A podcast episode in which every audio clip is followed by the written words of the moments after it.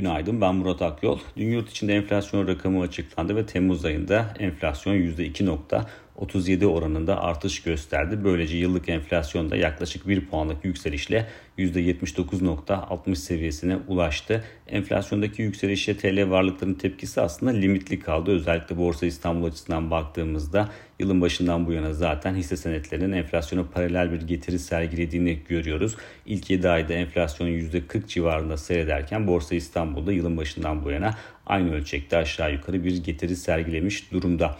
Ancak e, enflasyondaki yükseliş TL açısından riskleri biraz daha arttırıyor. Çünkü zaten e, negatif bir reel faiz söz konusu ve enflasyon yukarı yönlü hareket ettikçe bu negatif faiz daha da derinleşiyor. Dolayısıyla dün dolar TL kurunda zaten 18 TL seviyesinin üzerine test etmeye başlaması dikkat çekti.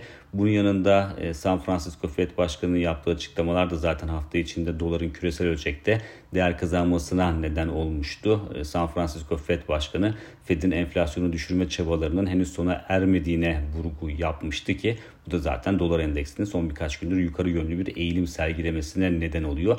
Bunun yanında içeride Merkez Bankası'nın e, kısa vadede en azından herhangi bir para politikasında değişikliğe gitmesinin beklenmediğini de düşünürsek TL'nin e, şu anda içinde bulunduğu kırılganlıktan sıyrılması da çok kolay olmayacak gibi görünüyor. E, yurt dışında Amerika'da Temsilciler Meclisi Başkanı Pelosi'nin Tayvan'a yaptığı ziyaret sonrasında e, hisse senetleri özellikle belirgin şekilde baskı altında kalmıştı ama Pelosi'nin ülkeden ayrılmasıyla birlikte jeopolitik riskler de biraz daha geri planda kalıyor ve bu da risk iştahını yeniden ivme kazanmasını sağlıyor. Bu ivme kazanımı doğal olarak yurt içinde de zaten yukarı yönlü eğilimin biraz daha belirginleşmesini sağladı ve dün BIST 100 endeksinin %1.4'lük değer kazanımıyla günü tamamladığını gördük.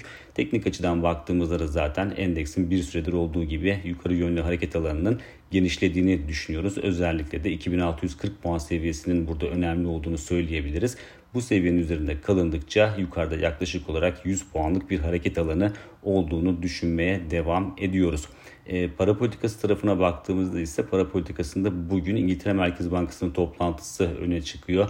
Aslında İngiltere'de tüketici harcamaları zayıflıyor, enflasyon yüksek ve reel ücretlerde de bir zayıflama söz konusu. Bu da doğal olarak büyümenin önümüzdeki e, aylarda e, İngiltere'de baskı altında kalabileceğine yönelik sinyaller veriyor. Ancak İngiltere Merkez Bankası'nın e, odak noktası tamamen enflasyonu kontrol altına almak olduğu için bugünkü toplantıdan 50 bas puanlık bir artırım çıkma ihtimali de oldukça yüksek görünüyor. Son olarak Borsa İstanbul'da e, teknik olarak öne çıkan hisselere baktığımızda ise bugün için Arçelik, Kortsa, Pegasus ve Garanti'yi sayabiliriz.